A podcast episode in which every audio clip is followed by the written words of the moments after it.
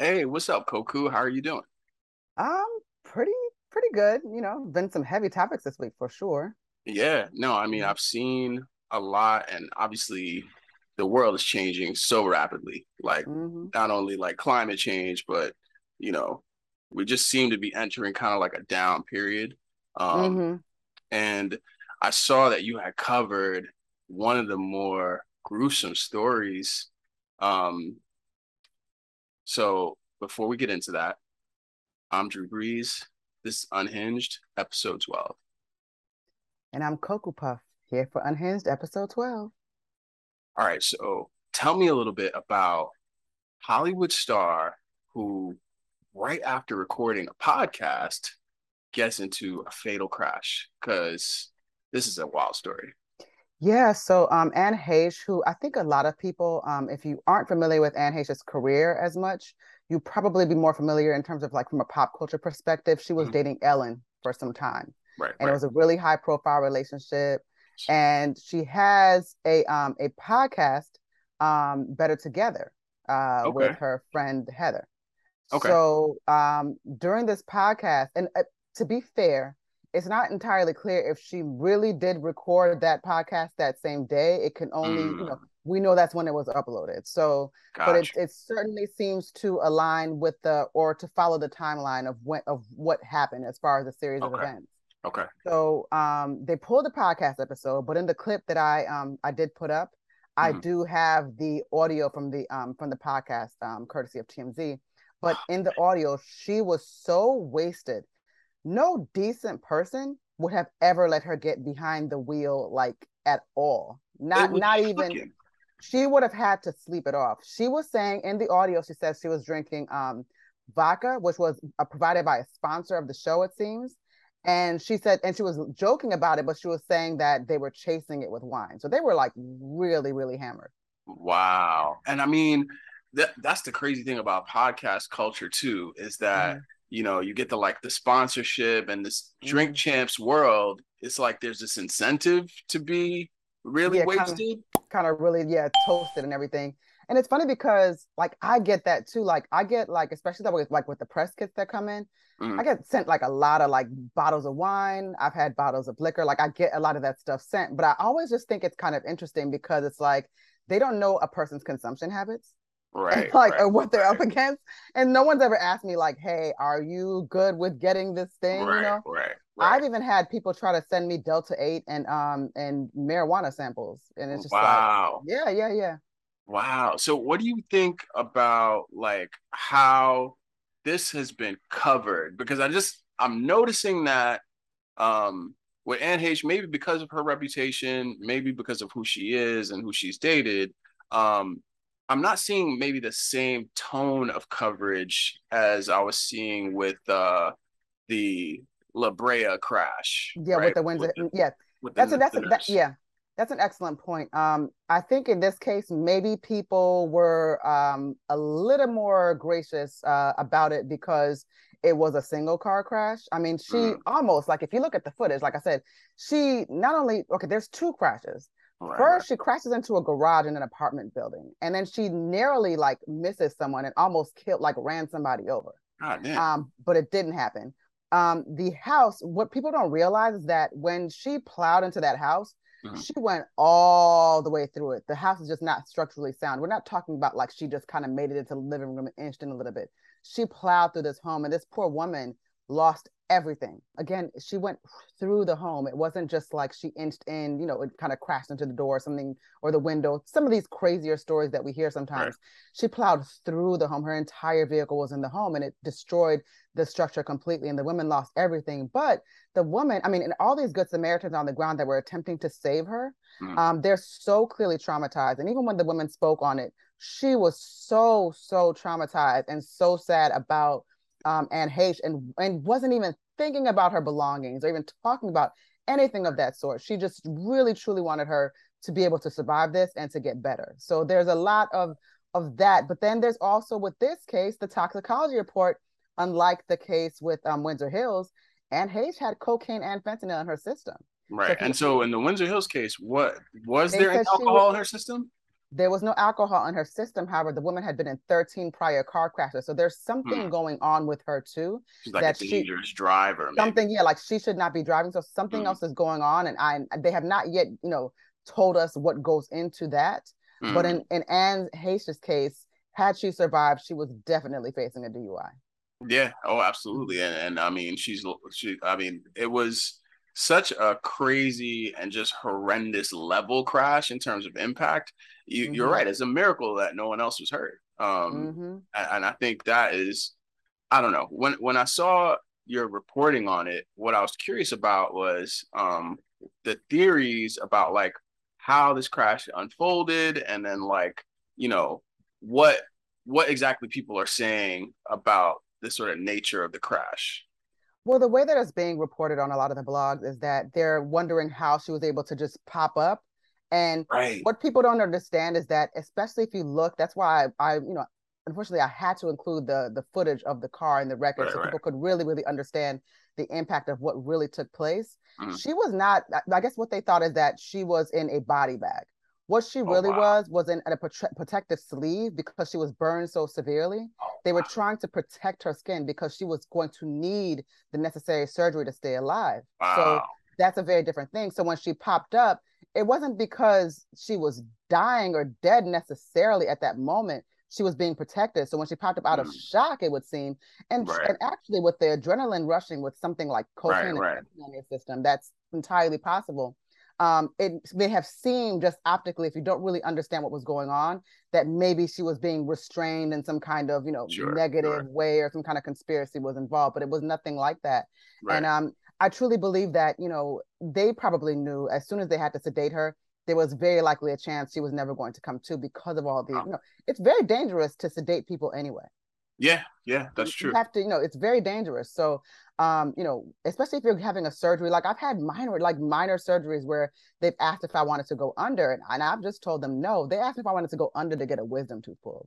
Wow. I'm just like, no, like, I mean, why? You know, it's Yeah, you just don't know how you're going to react to any kind of anesthesia. You just don't know, and some people just don't come out of it. So, with all of those, you know, you've got the fentanyl, the cocaine, potentially the alcohol was involved here. Who really knows? Maybe she was hungover in addition to those things. And, you know, alcohol is a depressant. Things like cocaine are uppers. I mean, who knows what kind of cocktail that really this loopy cocktail that was going on. And she's also admitted to having mental health episodes and issues where she's had admitted to even like dissociative disorders where she has, you know, split basically personalities. And I don't want to use that in a derogatory way because I know that is not necessarily the language that we use in this day and time, but essentially she had characters that were kind of existing within the same mind. Right. So, and this was something that she had dealt with because of abuse in her childhood. She dealt with depression. She had been sexually abused by her father. I mean, it's just such a sad, sad story. And you see all these things that have happened to where she ended up, you know, the highs and the lows. And you can just kind of see that you never know where this was going to go, but it doesn't seem like it was ever going to be something that I was just wonder how accountable can they hold the people who were around her? If that timeline is accurate, right? And she was getting, you know, potentially loaded before getting into her vehicle. I just wonder, like, in the legal system or just generally, like, how accountable can we hold people who are around you? Because I know no fam of mine is gonna let me leave a place. Never. Like, clearly, because I mean the audio is like, this is slurred to the point of, you know this person is not good, you know that they might pass out or lose consciousness or have impaired judgment. And I just don't understand. I wouldn't even have uploaded that episode. Like, first of all, you're gonna lay down. We're not gonna do this. We're gonna do this another day, and just lay down. Like, I'm, you know. Right. But I definitely would not have uploaded the episode because it sends off the wrong message. Yeah. Now, in addition to that, there is a picture of her in her car just before the crash, where she has some kind of, you could see it within her cup holder. There's vodka there, and it was pointed out that there was vodka in there. So, I mean, it kind of, again, it all kind of like matches up to the timeline that must have been right after the podcast. Yeah. Do they still have the episode up? No, they took the episode down.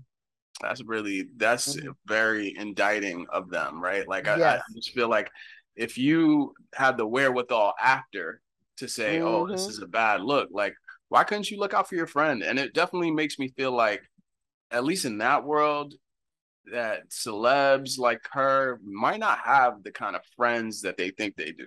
They definitely don't. Because I'll tell you what, to speak specifically to your point, mm-hmm. if you and I went to a bar today and let's say we get super, super, super freaking wasted and, you know, just some local bar, and yeah. then we go and get into a car accident, that bar would be held accountable if that was yeah. Yeah. So that something should and could be done if everybody in Hollywood wasn't like above the law, you know? Right. That's a great point. I mean, I'm seeing more of this kind of, I guess since the Slauson and La Brea crash, the Windsor Hills crash, I feel like I'm seeing more of the crash coverage. Cause I even saw that one that took place in Chicago. And that was gruesome. I could not even really believe gruesome. What we were looking at. I could not believe that was run. Like it was run with the same kind of just haphazard, like, you know, just, okay, whatever, like a fluff piece. Like, you know, like a happy birthday, you know, to the kids or something like that. Like it was really, really disturbing. So, but yeah, I mean, they ran it. It was clear. They showed 3 men getting run over and one person is now in critical condition, but literally we watched 3 people lose their lives right in front of us. And it's just right there. It has not been removed. It has not been reported. It is not anything that, I mean, when I was questioning, and I wasn't questioning so much to necessarily bashing the outlets, I was just more so just questioning the environment. Like, where are we at as a people where we can watch this type of coverage and expect it? Like, we expect to see it on such a mainstream level, as opposed to having to do some kind of deep, deep digging if you care to see something like that at all. Yeah. But it's like, I didn't have to go anywhere and I didn't have to go looking through any sort of dark channels. It just was being reported. But that ends up on my feed so much. That's one thing I noticed is that, like, whether you're on like entertainment / gossip blog, or you have one of the general interest news sites, those those things will pop up on your feed. And you know, it's like 50-50 whether there's going to be a content warning or not. And that's the thing I find disturbing, because even if I can stomach it, I wonder what it's like for those people who are even peripherally involved. Like, if that's your friend you graduated from high school with, or if that's your cousin, like, that must be a crazy experience. You recognize that block. You knew who was supposed to be there. They texted you before. You haven't heard from them all morning. And you're just watching it unfold. Then you're hearing people say crazy things on social media. I mean, even kind of going back to the Anne Heche thing, I was looking at the comments people were leaving on her son's page about his mother. And it was awful. It was so, so awful. It compelled me to leave my condolences. It was like, really that bad. I'm like, how can you attack this child? Like, all he knows is who his mother was to him, you know? Right. And I don't know, you know, why she was allowed to drive in that moment, or why no one just forced those keys out of her hand, you know? And I don't know the extent to, of her addictions and so forth, and her drug abuse. But I do know that it is absolutely horrible and pathetic for adults to bully a child that has just lost their mother. That is just a type of hurt that people never get over. They can't. And I also wonder, like, what these sites begin to say to us about, like, the value of life when that's the way they cover it, right? Because I actually don't think, like I've said here before, I think there's going to be curiosity about it no matter what, right? And we can feed into the curiosity, or we can figure out, like, okay, what were the stories behind these people? What might have happened? Like, what are some things that we can do to prevent this from happening? Especially when in the Anne Heche case, I feel like that was preventable. Like, just on a human decision-making level, I mean, obviously she was very much in the grips of drug abuse. We could see that. But her friends, or any people she had in her community, her support network, should be able to stop that from happening, right? Like, I think the other crashes felt like, I mean, that Chicago crash looked wild, though. I can't understand how somebody's going so fast, doesn't see people in the road. Yeah. I don't understand that. But I think with the Anne Heche case, there are enough stops within your personal network where people could have said, hey, this doesn't have to happen. You don't have to be driving right now. I think with that, she probably had, I mean, this is all, of course, speculation, but maybe her addictions were such that this is kind of something that she always did. She does. And it's like, she always gets home, you know, don't recommend it, don't want her to do it, but she always makes it back. So maybe that type of thing. But when you listen to that audio, I mean, it's so ominous and dark because in the audio, she herself is saying like, she was just having a bad day and she felt funny about something. It's almost like she predicted what was going to happen. She knew. She knew. Yeah. I'm very much interested in checking out more of this coverage, and I want to know where I can find it on the channel, because I just want our audience and our viewers to know like that this is the kind of information that they can share comments on. So let me know how I can find it. Yeah, so our channel is broken down into different parts, right? So we have the Unhinged podcast where you can actually watch all the long form episodes. Then you have Unhinged clips, which are just those bits and those clips that are, they're long form clips in most cases, but maybe a little under 20 minutes or so on a specific subject if that's what, you know, you're looking for. But for something like this with the Anne Heche information where you just need just really quick information on what's going on, these episodes are under the Unhinged rundown. Okay. And that's just going to be just quick information. What's going on? What are the people saying? You know, what happened? You know, give me a little bit more insight into the topic. And then that's just kind of keeps you up to speed with what's happening. Okay, excellent. I mean, that's great to know, because I know sometimes we keep it light and we have the commentary, but I was not going to even know about that story until you told me how it was going down. And then I started to check it out and I saw what kind of great reporting you did on it. I was really grateful.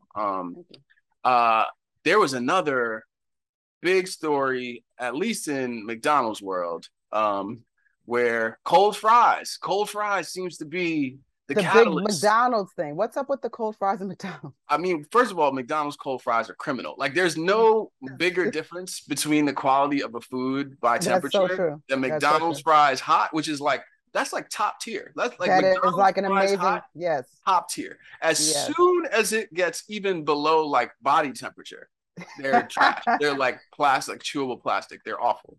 It's just not good. There's a guy who, I guess he called 911 because he got cold fries, but he ended up being wanted for murder and got arrested. But it was not only that. I mean, I guess like if you're wanted for murder, if you're the type of person that can justify murder, and the type of person that could justify murder and call 911, something is wrong with you. Like even for cold fries, something was clearly very off about him. But what was particularly interesting about the clip that was caught on the body cam was when they caught him, he was just screaming. Like, I mean, it just was like shrieking. It was just unusual. Like, what are you doing? All right, Mr. Sims, come over here. I'm gonna have you sign this. I'm not under arrest or anything, am I? No, sir. Just come over here, I'm gonna have you sign this real quick. I said I'm not under arrest. No, you're not. Yeah, just come over here, I'm gonna have you sign this real quick. You have to sign it saying that you don't want to come back to the property. So you'll fill this part out. Can I see it, sir? Yeah. Will you come over here, man? No, I'm afraid of y'all, sir. Why are you afraid? 3 years, sir. I'm afraid of you. All right, I'm gonna walk you through. Why are you doing that? I know how to fill it out. Why are you doing that? I know how to fill it out. Am I arrested? Right. Yeah. No, let's take it here.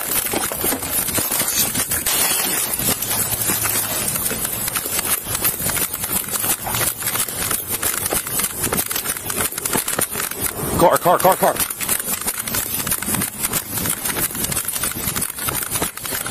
Six 2 Kennesaw, call Cobb. Got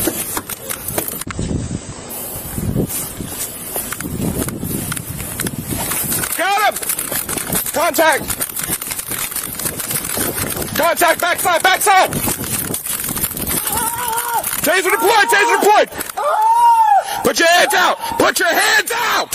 Hands out! Do not move! Give me contact! That's the felon mating call. He knew he was going up. He wanted to let people know. I don't know, man. First of all, the body camera footage was like, it was goofy because one of the cops fell.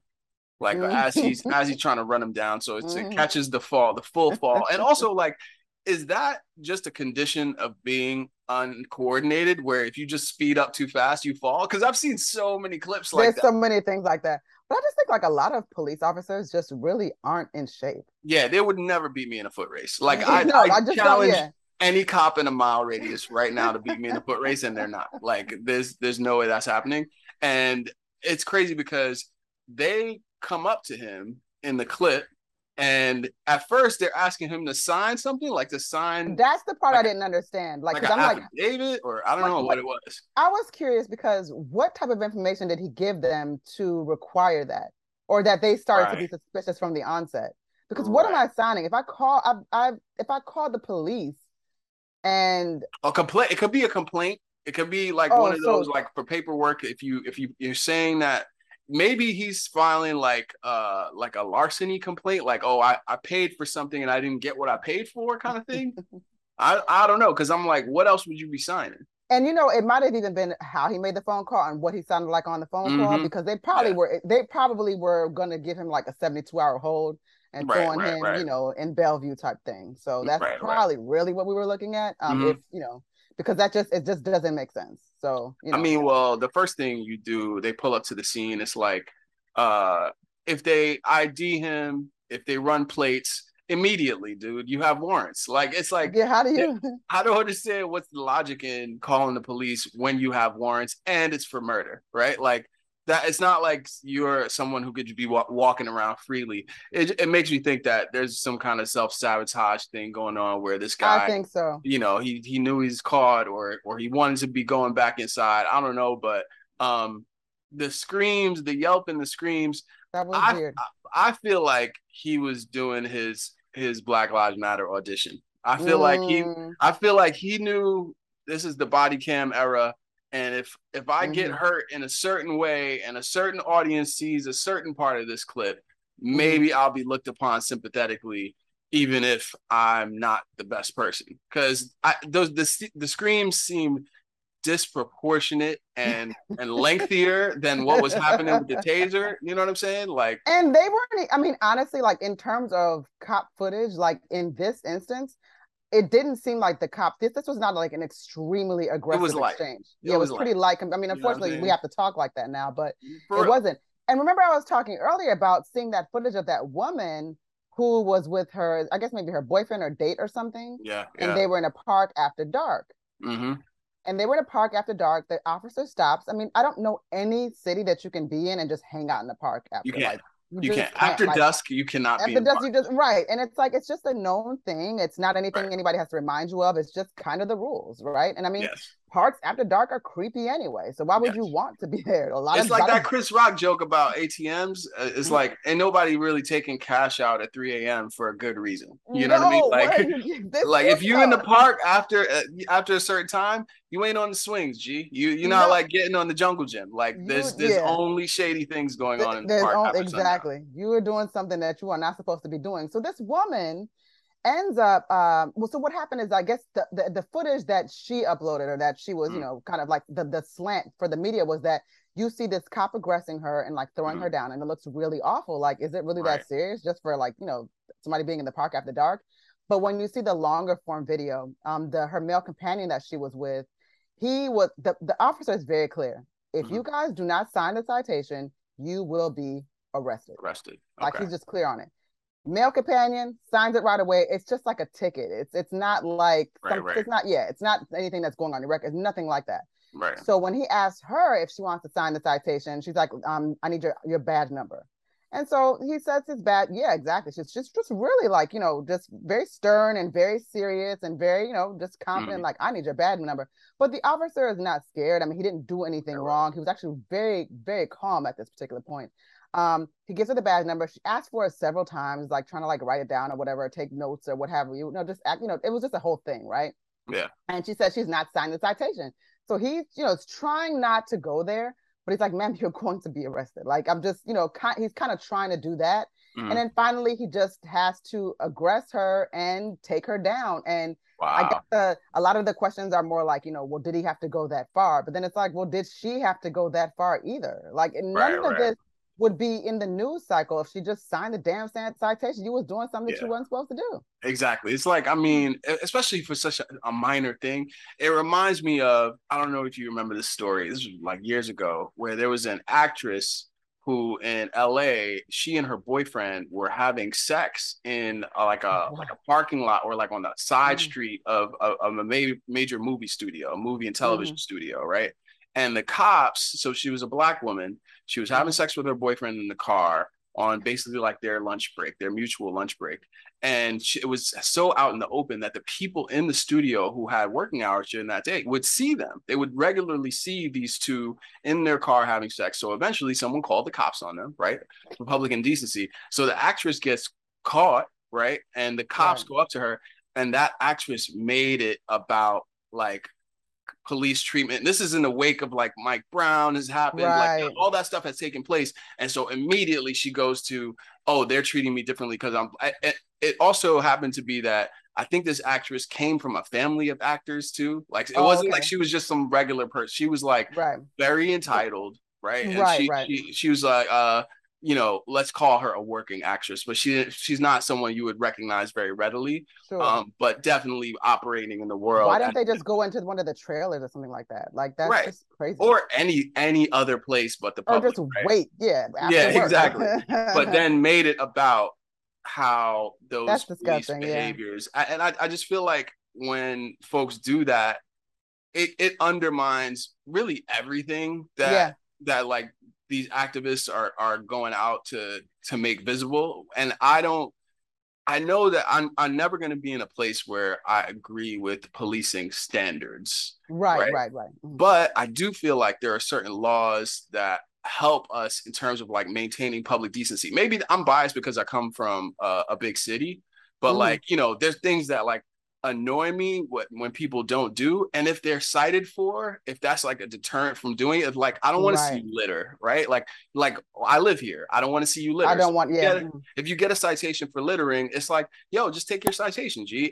It's not about like how the cops are treating you in that standpoint. It's about like, yo, how do you maintain your community and maintain respect for what's around you? And I feel like that park case is something like that. It's like, hey, everyone agrees that you shouldn't be in the park, right? It's like, it's just an agreement. It's not about violence. It's not about what the cops are and what you are. It's like, you shouldn't be in the park, so I'm going to give you a citation. And it's interesting because her excuse was like, well, we're not from here, so we didn't know. And that was where I was just like, everybody knows you just don't hang out in parks after dark. So, where they do that at? Where they do that at where you can be in the parks at night?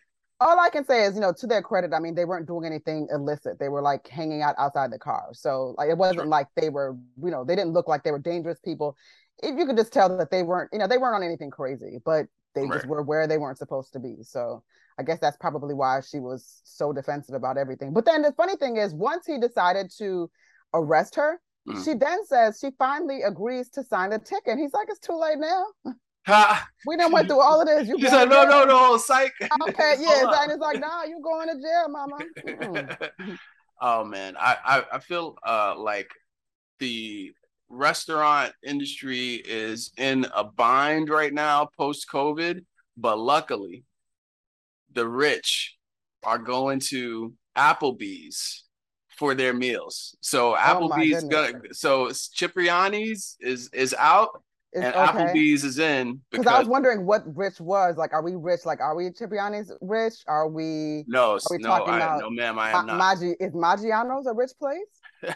Listen. I don't know what the rich is here. Listen, 3 for $5s. That's how I do my brunch hour. That's how I do dinners. It's like $5 apps. Like, I'm not rich. I don't purport to be, but... No, not at all. I mean, my idea of going on having a good time, first of all, I whip out the app and I see what deal I can have. Like my really like premier meal is like going to Chili's. Really? What's the Chili's deal? Chili has like, they'll give you like free queso. Sometimes you'll get a free appetizer, but you rack up the points when you're there. And I think, Chili's has a damn good burger too. Take me into this world, because like we're here now, and I'm like, like maybe what the rich are seeing is that there's 10 times more value in the Applebee's Chili's world than there is at Cipriani's. Let me tell you something. Like, first of all, everybody is competing to have you go into their restaurant, right? Of course, right. I have every app. I have them all. Wow. I even have Red Lobster, and I hate seafood. Wow. But Red Lobster has a very good Wagyu burger. Wow. Yes. Wow. The secrets. Yeah. I'm just telling you, if you go on the app and you start racking up this points, so many things are free. I can go outside right now and I can get free things from Chick-fil-A, McDonald's, Red Lobster, Chili's, right now, Applebee's. Like you know that. Is it because of your points accumulation? Like, how does that work? A points accumulation, staying within the text message groups. And I don't even really care for Chipotle like that, but I'm always getting free stuff from Chipotle. There are group chats? What is the text like, message they send group? Me, the only people that ever text me for the most part are, for some reason, Champs, Foot Locker, Chipotle, and Doctors Plastic Surgery in Long Island City is always seeing if I want to get breast implants. I promise you, I'm gonna put the text up so you guys can see them. Wow. Literally, like they send me some text every once in a while, like, hey, $2,000 off procedure, put it on installments. Like, so it's like, okay, just kind of afterpay, you know, world we're living in where you're putting your breast implants on installments. Yeah. So you could get the 3 for $5 apps, stop over at Doctors, get your chest done, right? All in the same afternoon. All in the same afternoon, and then take an Uber back home. I take it back home. I have Uber rewards as well, because I have Uber Eats rewards, Uber and Eats. You see what I'm saying? You gotta do it, and I have DoorDash rewards. Wow. Yeah, I think that, you know, the levels of couponing and just making sure that you are in the mix as far as what that restaurant is doing, and making each restaurant feel like you are they're your favorite. Right. There's value to that. As long as you have an app, there's something in it for you. So are you saying that, like, okay, how long could you go on just like free meals and points off your apps? Like, could you, are we talking like a week here, like a month? Like how long could you go without paying like actual cash to eat? That's an amazing question. And so for instance, like some of these points do expire, like Wendy's expires after a point, and so does McDonald's. But quite literally, I could probably go about maybe 3 weeks with just simply eating free food from accumulated points. Because also with Chick-fil-A, what they'll do is that a Chick-fil-A operator will just say, hey, here's some free chicken minis. Thanks for coming by. Like, so they'll just send you free gifts. If you're, once you get hit, I guess you hit a certain tier level. You're a Hollywood insider. Silver, a Hollywood insider. I'm a Hollywood. Listen, I know everything. I know about the apps. Mm-hmm. I know about them. So it's really, what's crazy is like, this kind of reminds me of when the celebrities got on OnlyFans, because I feel like they're just going to like eat up that market share by going to Applebee's, by going into apps. Like, we shouldn't actually be putting them onto this. I know they're good, because the more they come, then they're probably going to offer less, right? Because then they're going to start retaining more and more. They'll see that, That's usually what happens. Everybody, then they spoil it for everyone. Well, I mean, we all know that the rich have it really hard right now. So, like, no more Mortons. Yeah. No more Mortons. Oh my God, they closed down the Sizzler, and it's been a tragedy. It's been hell ever since. Applebee's has a great happy hour too, so you can get half price apps. Yeah, you're actually Princess Applebee's. Yes, I am the original Apple Bay. I have been Apple Bay for many, many years. You can go ahead and use the Apple Bay hashtag on Twitter, but also use the red apple and the B next to them so that they know that you're really so they know you're connected. That's like they know. Yeah. Oh no. I used to talk to Applebee's on Twitter all the time. Like, hey boo, how you doing? And they'd be like, oh, I'm fine. Yeah. Mm-hmm. All right. This next story, because the rich have suffered enough, is an important one. So I guess a CEO, after laying off a bunch of employees, because we're heading into a recession, he posted a candid photo of himself on LinkedIn. In tears, right? Like really, like broken, like red face. Yeah, he was out of it. It's like tears, just blubbering. And I think in the post, because I don't know how much you're on LinkedIn and how you see people blog. They kind of blog there. Yeah, like LinkedIn has. I'm on there to an extent, but I noticed like how people LinkedIn versus how they Facebook versus how they Twitter. Right. It's a very different type of language, and it's always just like, "Hi guys, I just hired 10 single mothers, and now they're making six figures for the first time in their lives, and it's like 5,000 likes. It's like, get out of here, like, shut up. Oh, absolutely. And I mean, people that are no one gets fired on LinkedIn without it becoming like an inspirational story. You know what I'm saying? Like, exactly. It's like, you know, I was down and out, like my 6 months came and I realized that I couldn't do this anymore. So it's definitely like a place for spin. Yes.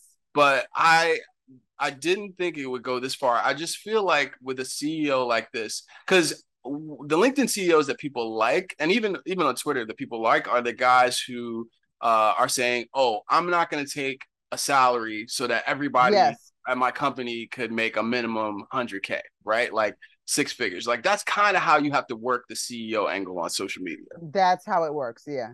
But this guy, I feel like he wanted our sympathy for making a decision he didn't necessarily have to make. Like, what do you think about? These people are tone deaf, and it's mad making. I think it's very self-centered and it's obnoxious. And laying off anybody, like, think about it. To be a CEO, they always say like, most CEOs, or maybe not most, but a good high number of them are sociopaths. This is a person that can lay off 2,000 people and still come home, kiss their kids, and sleep well at night, and not even talk about it. Like, it's not a big deal. It takes a certain kind of person. So I don't know if you've been in a TikTok interview lately, because it seems like everyone has. It seems like everyone's gotten in front of a TikTok mic recently. Yeah, they're just like throwing them in people's faces. You have to avoid Union Square at this point. Yeah, and honestly, you have to avoid. You know what this reminds me of? In the 2010s, do you remember how YouTube became all girlfriends pranking boyfriends and boyfriends pranking girlfriends? It was like, and then it was like, me and my girlfriend broke up. And like, that was like the YouTube storyline of every channel. Mm-hmm. I feel like the TikTok generation version of this is fake interviews on the street. And I cannot say how much more irritated I could be than this trend. Okay, do you remember, not too long ago, maybe about not even a month ago, there's a guy that went super viral because he was just talking about some wild, like, sexual stuff that he does, where he was talking about, like, filleting himself and, like, all these things. Do you think that guy was telling the truth, or do you think he was just... All of his fake. First of all, there was the woman who had the threesome with the guy and his mom. With the guy and his mother. Right. There was, and she was like, do that thing you be doing. Yeah, exactly. I'm like, nah, man, that don't happen. Do that thing mama like, really?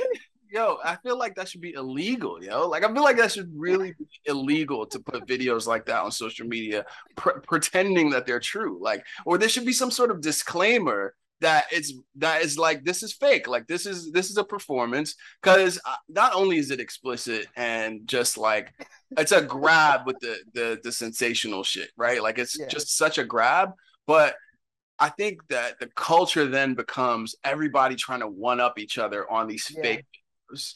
And everything I'm seeing now is like, I've seen the one that I saw today was the guy, and he goes up to the two young women and he says, oh, tell her something that you never told her before in your friendship. And she goes, oh, I stole your earrings in the 6th grade.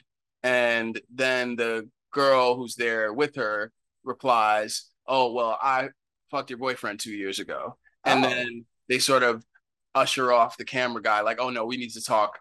And what's crazy is that I've seen that exact bit. Oh my God, now they're recycling the bit. Yeah, so it's like the same thing with the pranks. It's like someone sees, okay, this works, and then they go and recreate it. And I think because that format, like man on the street, it makes people suspend their disbelief. They're just like, oh yeah, well, they're talking to strangers because they have a mic and they're standing like this, and then these people are dressed and they're standing in this position. So people just believe it. And I feel like all of them are fake at this point, but people are like, every day it seems like one of these clips is getting shared.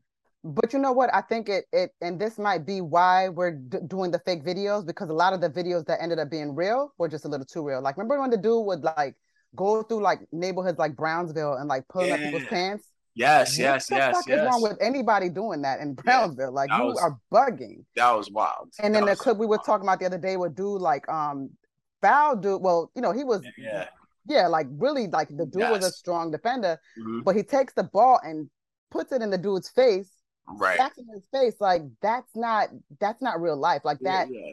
That just can't happen. So then when the dude, of course, you know, we saw what happened with that, mm-hmm. but it's just stuff like that. Once you see where that could have escalated, I mean, it's just, these people are probably like, well, let's just go ahead and just hire, you know, actors and just do some stupid stuff. Of course. That's why, look, on Unhinged, you're going to get the real. We're going to give you the real no matter what. We might disagree. We might see a clip that is unpleasant or out of context and put it into context, because I think that is what happens, is like social media erases context from things. Absolutely. That's correct. And then expects you to make this like gut judgment based on what you see in a 30 to 45 second clip. And I feel like that's just so dangerous for people's like media literacy, dangerous for their like critical thinking and decision-making. And these platforms don't care, because of course it's going to get engagement. It's designed to do that. Don't care either.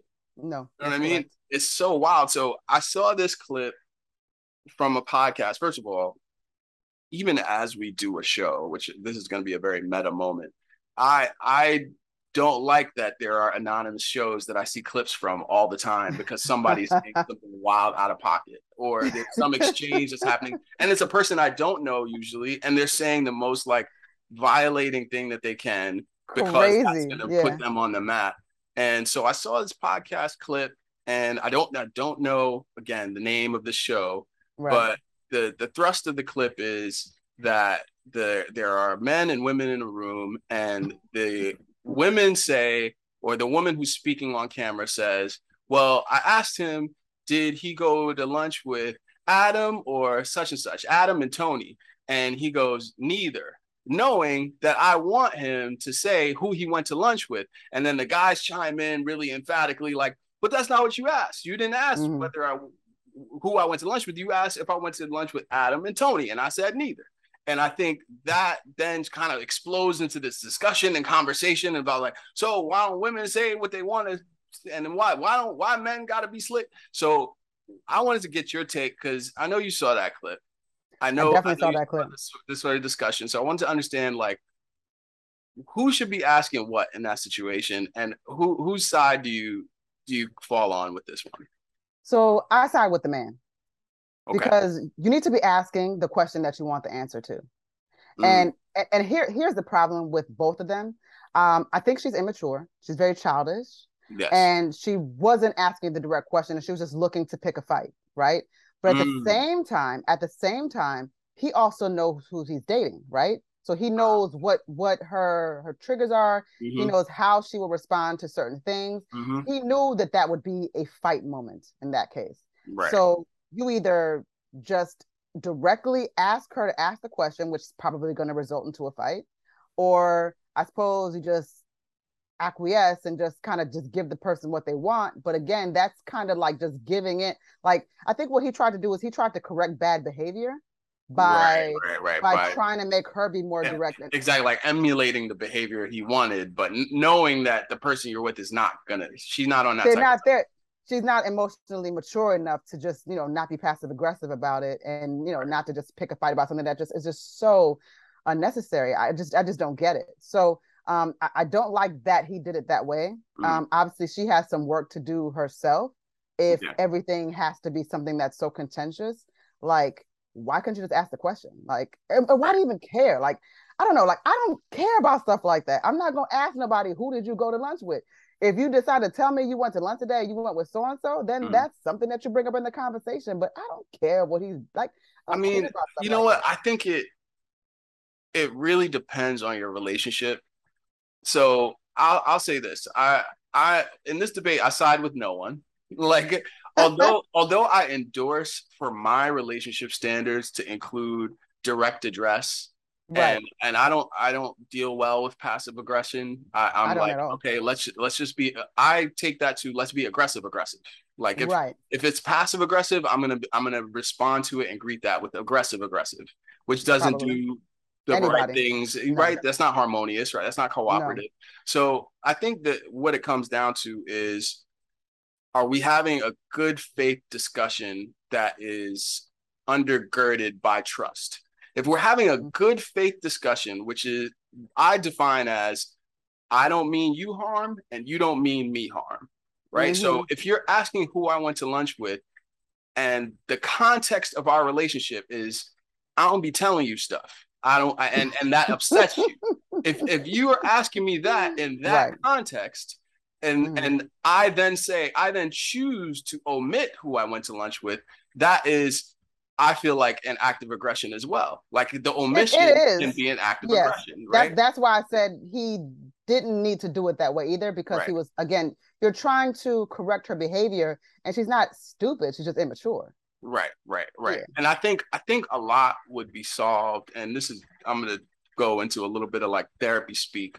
The main thing here is name the feeling before you ask the question. Mm. And that is a strategy that a lot of couples therapists will use. Okay. To make sure that things don't escalate into fights because of hidden feelings underneath the question. So if she named the feeling and said, hey, you know what? I'm feeling really unsure, or I'm feeling really confused about how you've been moving lately. So can you tell me like who you went to lunch with? Because it would give me a sense of assurance.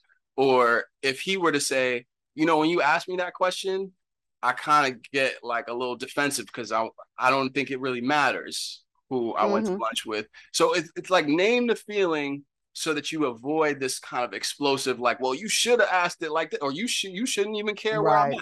Like, just let's talk about what the issue is, right? Because that's the passive aggression, right? Is that there's a whole other feeling, a whole other set of circumstances that went into you even asking that question, and that go into that exchange after it. And I feel like neither party, or parties in that case, because there's multiple couples in that room, they're not acknowledging that, hey, this comes with context. So if you have a very trusting relationship and you're like, hey, did you go see Adam and Tony? No, I ain't see them. And you have a trusting relationship and none of that is material to what happens in your relationship. Goes in. That exchange ends right there. You know what I'm saying? But if you have a relationship that is untrusting, and that there are gaps in information that's causing this uncertainty with people, then it might be like, hey, I think it's relevant where you were because I don't know if you are always honest with me. But if you have a relationship that's untrusting and there's gaps and things like that, why do you have a relationship? Well, hey, look, you got to learn somehow. You got to learn somehow. You know what I'm saying? Like I've been tossed out a few relationships because I was like, I wasn't at lunch with nobody. I was home. I didn't eat lunch. I don't eat. I'll say whatever. You know what I'm saying? There was a point where I would really say literally whatever. Like, oh my God. Like, who's you at lunch with? I don't eat. I stop eating. I'm on a diet. Like, that's just reckless nonsense. Crazy shit. And I've been in relationships with people who also were like, oh yeah, like I was in a yoga class and came back with like wine on their breath and like, you know what I'm saying, getting texts from the other boo. So I think it just depends on the, like you said, the maturity level, right? Yeah, for sure. And then also the style of relationship you have. I think one of the things that kind of bothered me about the clip is like, there's this thing called, because I actually don't think monogamy is bad. I think what works for you, no matter what. Yeah, I don't think that. Yeah, whatever works. Like I literally I'm just right on that. Yeah. But there is toxic monogamy, and I think toxic monogamy has, just like it has passive aggression, it has all these unspoken and unwritten rules, right? Like, okay, you can only be out with your homegirls for so long, or don't be out with your boys, or you can no longer have friends of the opposite sex, or you can't have friends of the opposite sex, right? Like just crazy, like these unspoken rules that. Unfortunately, on social media, people will, with their whole chest, defend these kinds of completely nutso rules for people. And I'm like, how did we get here? Or I'm not even like a check-in type. Like, I don't need the good mornings. I don't need like these, like, that's just not like, I speak with purpose, you know? So I don't need the formalities and the, hey, what's going on? Like, don't text me like sweet nothings. You don't like your grand rising? You don't like your grand rising queens. No, I'm not a grand rising queen. Get out of my, actually, you know, it's so funny because if you grand rising queen me, I literally just will not respond. Yo, I honestly though, like I saw a post the other day that just like, it really hit me where it hurt, but it's like, if you stop sending me memes, it's over. Like if the relationship has gotten to the point where we can no longer send each other funny memes or like, or if it's been like days, like let's say that, you know, we have a good rapport, we communicate, blah, blah, blah. But it's like the memes are what shows me like we're in a positive space. And if it's been days, weeks since you sent me memes and it's like radio silence, no replies, I'm like, okay, so this one's over. Like this is I can agree with that. Yeah, because memes are just very lighthearted. It's just goofy. It doesn't require a conversation. It's just like, hey, have a laugh. You know, I've got group chats where literally all we do is send memes all day. Exactly. Right. It's just we don't get like I don't know what their day-to-days consist of. They don't know what my day-to-days consist of. Right. None of us really care, but we care about each other.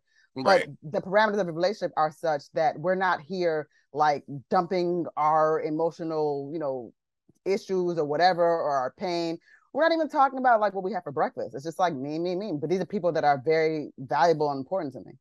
Oh, absolutely. I think the one thing that really bothered me too, to get back to that podcast discussion, the anonymous podcast, is it felt like when I read the replies that women were like, oh no, of course. Like, of course you should answer the phantom question.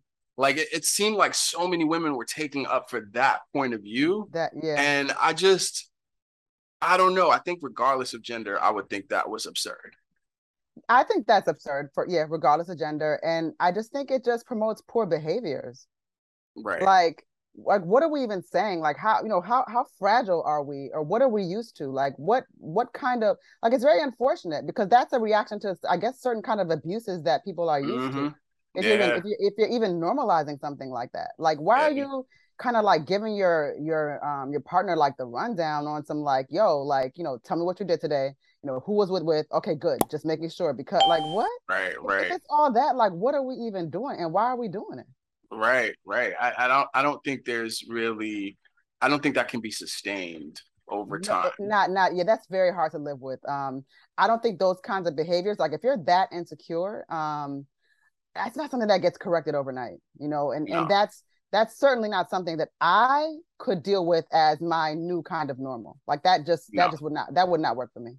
But what's crazy is when you have the gallery of girlfriends who are going to back up that behavior. And then the thousands of social media accounts who are going to back up that behavior. Like that is the part of it that I really don't understand.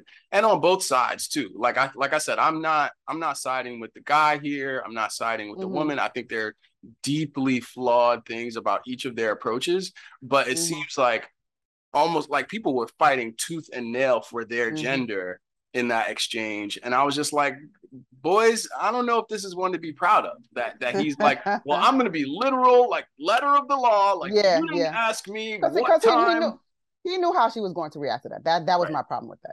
Right. And I also, like, you know, again, operate in good faith. You know, you're a woman, you know, your partner. If you know there are things that upset her, don't do things that upset her. You know what I'm saying? Like, facts. Don't compromise yourself. Don't compromise who you are. You don't necessarily have to, but don't do things to intentionally upset her, like stonewalling on an answer that you could very easily give, assuming there's no, you know, like things going on that you don't want to report about that you wouldn't be proud of. I think to your point, like, that's a great point. Like, it kind of goes back to like some of the stuff that we talked about in the past, like in terms of like this idea of like winning. So like there's definitely like opportunities where it's like, listen, just give the person what they want. Let's just get out of this. But there has to be a point where sometimes you're just kind of like, okay, whatever. Listen, I went to lunch with Jerry. All right. Like that's just what it was. And you just, they let it go. But then you start to see that like it becomes like a person like that is looking for an issue. They probably have the kind of personality where they're looking for some level of chaos on some level, right? So it's just going to keep escalating from there. First it was lunch, now it's dinner, now it's like a 3 a.m. phone call. Where are you at? It's like, dude, I was in bed sleep. Where would I be? But here's the thing. I think it's like the Kim and Kanye thing we talked about, where some relationships underneath the surface level, they want that drama. They thrive.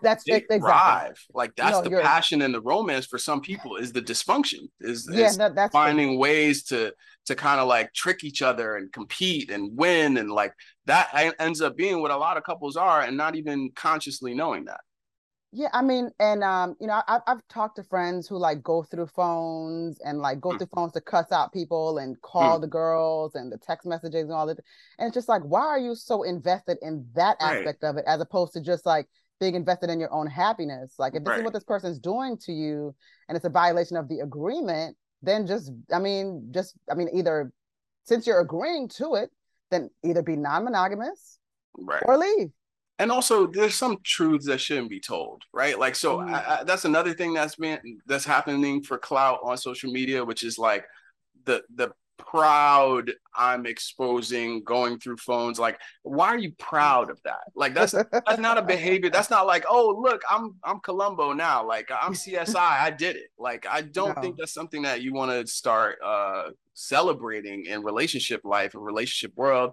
And I don't know. I think things get a little screwy when people just defend their gender's behaviors, because there are some behaviors across the board, especially with toxic monogamy, that are wrong, that don't promote harmony, that don't promote that good faith kind of discussion and cooperation. That brings me to our most rowdy. This is like rowdy clip of probably like the last month, which was the Spirit Airlines fight. I know you saw that fight.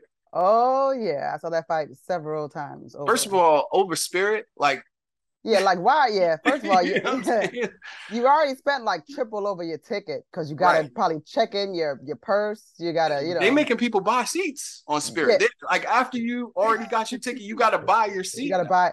Spirit is reckless, man. I flew Spirit once to Jamaica, and I didn't know that I don't know, my carry-on, I was supposed to like did it online or something like that.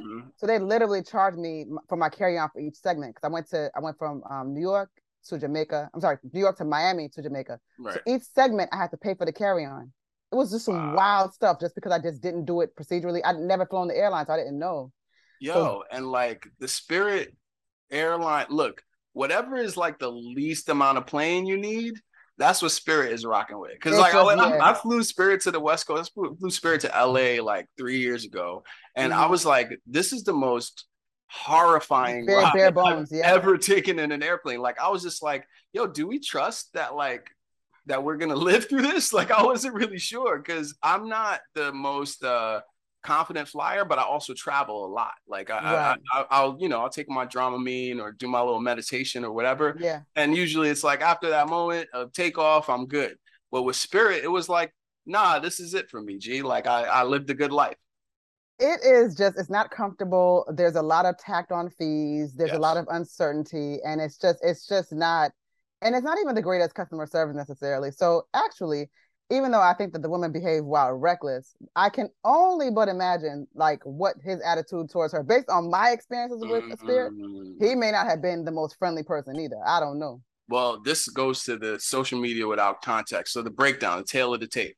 So when we drop into this conflict, one thing I notice is that it's already underway. Because like obviously people don't hit the record button on their phone until the smoke is already, you know what I mean? It's already accumulating. So the first thing you see is she is yelling, and she's up against him in his face. You haven't lost your mind. Don't touch me ever in your life. You touch me first, and then you got in my face. Don't ever invade my personal space. Get out of my bag! No, I'm not.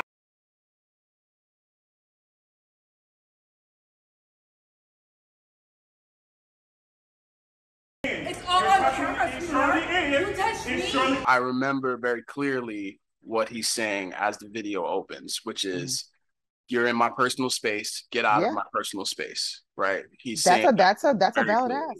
But you in my personal space. You're in my personal space. Stay out of my personal space. Right? And but here's the issue though I had with that, because if we're really breaking it down, right? When you talk about personal space, you telling people to get out of your personal space, you can't be like up against them saying that. Like, and also, my G, you at work, bro. Like, right, exactly. I know that somebody is violating you, but you are at work at Spirit Airlines, where you already know any kind of customer service job at Spirit is going to be stressful. You're going to be stressed. You know what I'm saying? Because like people already are getting the raw deal, but you're at work. I don't know about you, but if I'm at work, and working retail is hard. I've worked in retail before for many, many, many, many years. And multiply that by 1,000 if you're an airline customer service. Yes, right? People are just unhinged when it comes to the airport. Yeah. Absolutely. So I don't think that, even though he was making a reasonable demand verbally, I don't think his body was making that same kind of statement. Like, I think he was just as much chest to chest with her, you know? Right. And I was like, that's not giving what you think it's giving. Like, that's not giving, I need personal space. That's giving, I'm going to take space here physically. Right. So although my immediate mental reaction to his words were, get out of his face. As I watched the video, I was like, but my guy, you're not necessarily avoiding conflict here. Right. Yeah, no, he was giving a little something back. But then things took a turn for the absolute worst. Yes, absolutely. So go ahead. Someone gets between them as she has done a couple like little shove moves. So she's up against him a couple different times when he's asking for his personal space. Someone gets between them and then she does a couple shoves and then she hits him.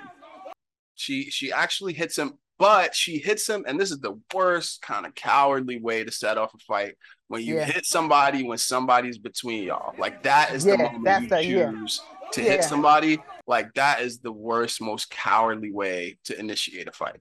She knew what she was doing. She knew exactly what she was doing. Yeah. And that, like, now, again, that personally would annoy me. That personally would violate me, right? But I also feel like I have a little bit of a code, and I know what a cowardly fighter looks like, right? So I don't know if I'm going to go hard after a cowardly fighter.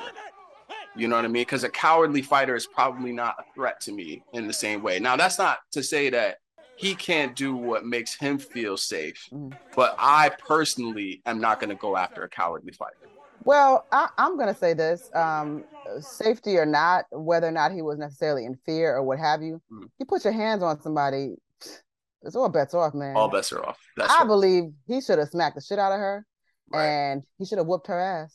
Well, look, he gets a good blow off. And this is a good one. So there's another turn, because I'm like, I'm not the biggest NFL watcher, but yo, the way he came off that line, he looked like a defensive lineman. He pushed, rolled, he spun, right? He caught a spin move and he got the right cross. So he has some paws on him, and he has kind of some quickness. I feel like people underestimate how big dudes might be quick in a short space. Yeah.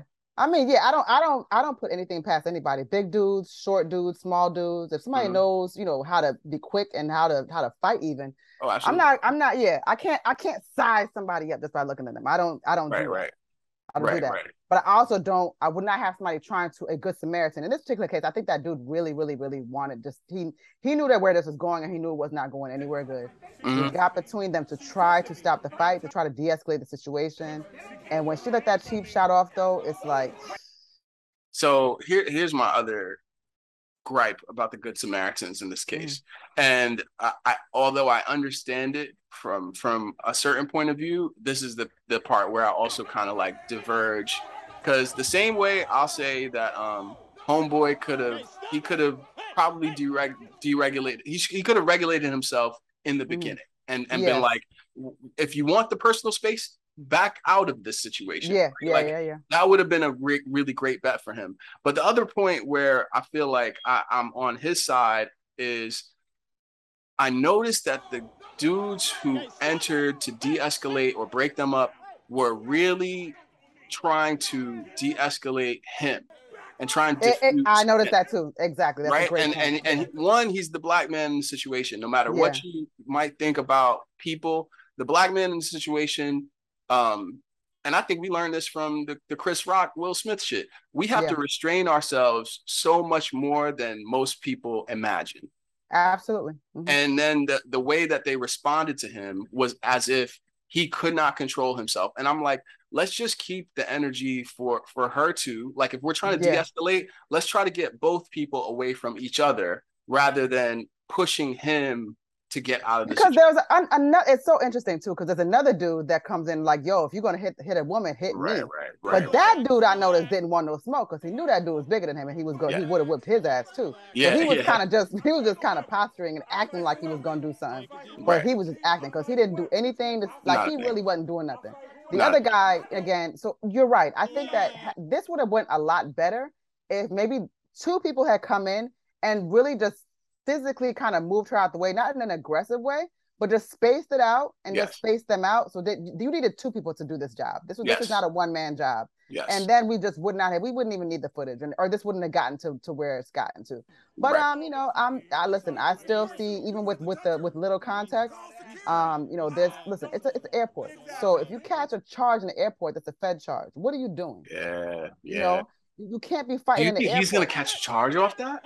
Well, no, Now, I've never worked for an airline, although listen, let me tell you something. Again, I told you about the jobs that I want to do. Another one of the jobs I've always wanted, and I have applied so many times in my life, was flight attendant. I want to be like, oxygen is flowing, so put your mask on. But make sure you put your mask on. You'd actually be a really good flight attendant. I would love to be. I would even wear a pencil skirt. I just want to hand people Biscoff cookies. I want to smile at them. No shades of flight attendants, but I feel like it's a little below your pay grade. Like, I feel like they don't pay you what you would deserve as a flight attendant. I'll be so happy. And like, how is everybody doing on this flight? I would just, oh my God, I wish I could just be a flight attendant for a day. Yo, maybe we get an airline sponsor. Let's get Spirit in here. Let's get Spirit in here. To go in, give back to the community. You know what I'm saying? Give back to the community. Be a sponsor on the podcast. Give some promotional codes out. Let's start to repair this relationship between Spirit and the people of the world. And that would make my entire year. I would even be a flight attendant on Spirit, even though, do they even serve anything besides like peanuts and little mini bottles of water? They be serving hot air on Spirit. And don't they charge you? Yeah, exactly. For that too? Exactly. Yeah, that's wild. Yeah, you got to ride with the oxygen mask on Spirit. You got to make sure. So, I mean, yeah, but I don't condone any of this, really, ultimately, because it should have never got to that point.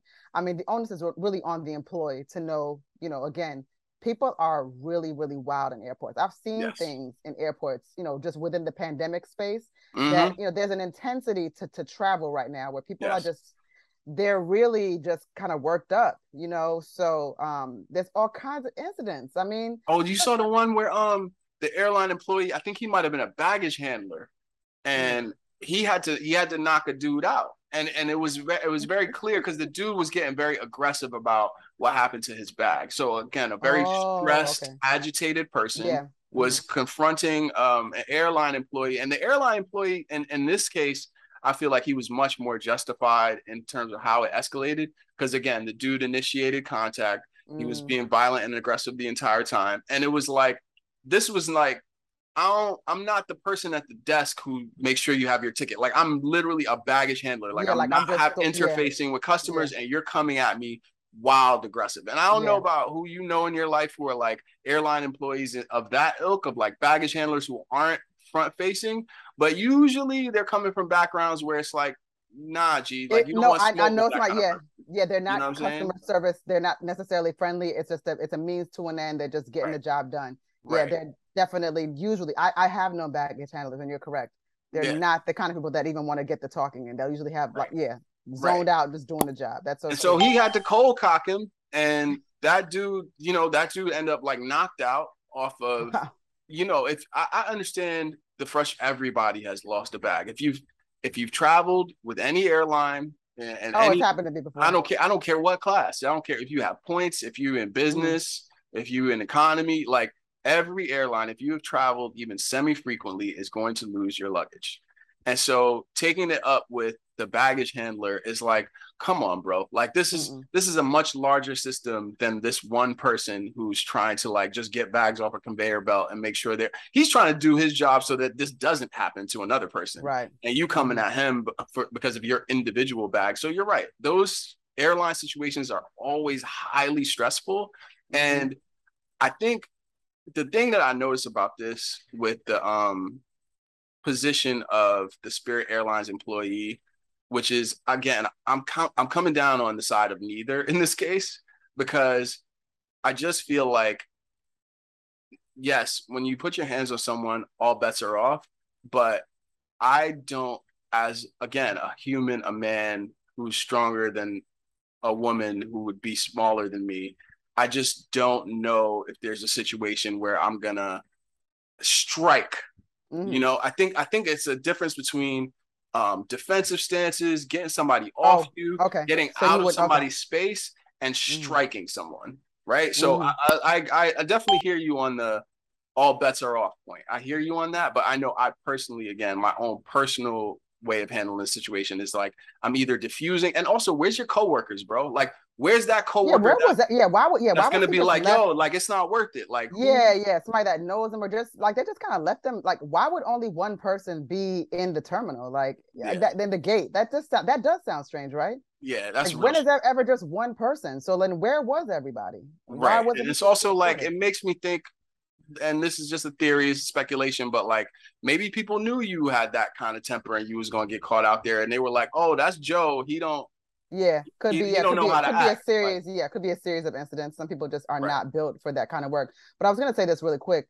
You know, from having worked in retail, like I remember, like you know, sometimes retail like give you like these corporate trainings, and they're like these sort of little webinars or whatever, and you just click through, you know, fill out some little multiple choice.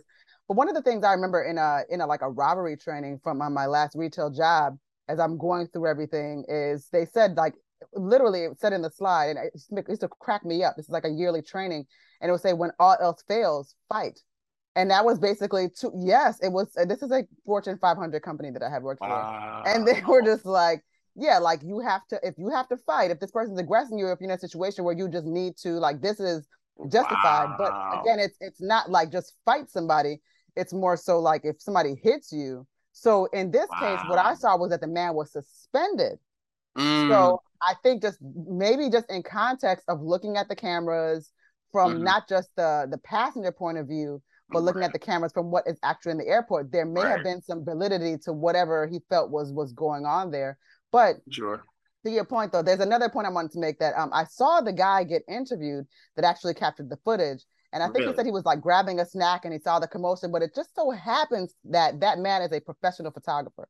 And I was just so like kind of tickled by that detail, know, so that's probably why he was kind of like really in and just capturing, you know, so, you know, he caught all the emotion too. Like he caught everything in it. Yeah. Yeah. So there's some credit to be given to that man for knowing exactly what to capture and not having a shaky camera, you know, or being out of focus. Well, shout out to him. Shout out to him for catching one of the most epic moments in social media fights this year. Yo, it's crazy that you should say that, like when all else fails fight, because I remember I was also at like a major media company, and we did active shooter drills, and in our active shooter drill they said a similar thing, that like hey, if you're in a corner, or it's like, yo, try to go after this person, try to debilitate him or disable that person. And I was just like, yo, this is wild times, yo, this is actually real wild times, where they're telling you, yo, like the world is crazy out here, you might have to fight somebody, like there's no other recourse. And no, you're right, and I it would also be included in active shooter drills for us too. And I was just thinking, like, you know, in a moment like that, do you recall your training? Like, let me try to wrestle the gun out of this man's hand.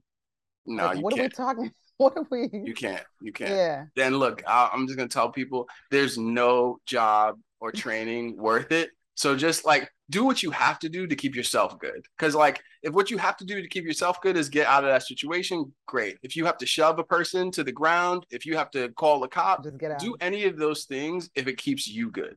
Yeah, but don't worry about no goods. Your life is important, not whatever. They got all that stuff is insured. Exactly. This has been Unhinged, episode 12. So great to see you, Koku. It's great to see you too. Peace. Peace. Thanks for checking out the Unhinged podcast with Cocoa Puff and Drew Brees. If you like what you see, make sure you like, subscribe, and ring that bell.